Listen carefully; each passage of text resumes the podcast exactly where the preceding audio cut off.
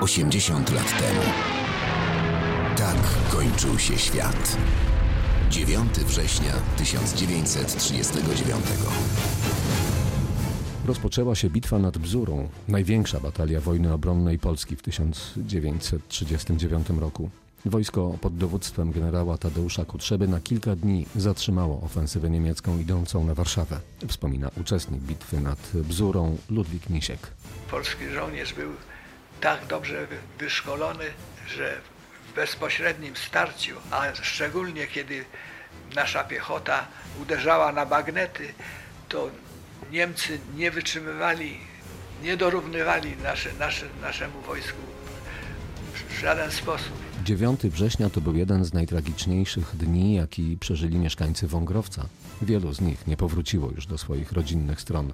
Po wojnie osiedlili się na Dolnym Śląsku. Straszny był ten dzień, 9 września.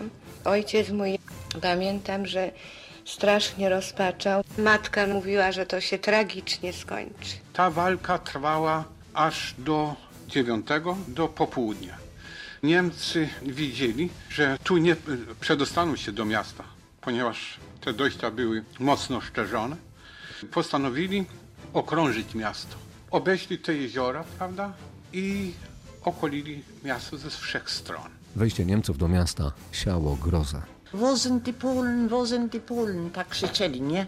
Wojska wkraczające i Niemcy miejscowi, którzy przyłączyli się do tych oddziałów wkraczających, prawda, przeczesywali peryferię. Mężczyzn wszystkich zabierali z rękami podniesionymi, względnie związanymi, przyprowadzili na rynek. I tam odbywała się selekcja. Nie było żadnych odwołań, tylko wszyscy ci wyciągani z szeregu zostali skierowani na prawe skrzydło. Tam była ta grupa do rozszczylania. Dramatyczne chwile, podobne do tych w Wągrowcu koło Gniezna, przeżywali mieszkańcy setek innych miejscowości zajmowanych przez Niemców. Nastrój bezsilności i braku nadziei potęgowały nie tylko doniesienia z polskiego frontu.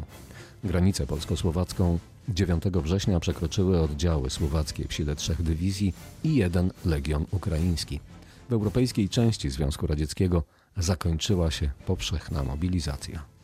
Mimo tych sygnałów nikt nie mógł jeszcze wtedy spodziewać się katastrofy, która nadejdzie 17 września.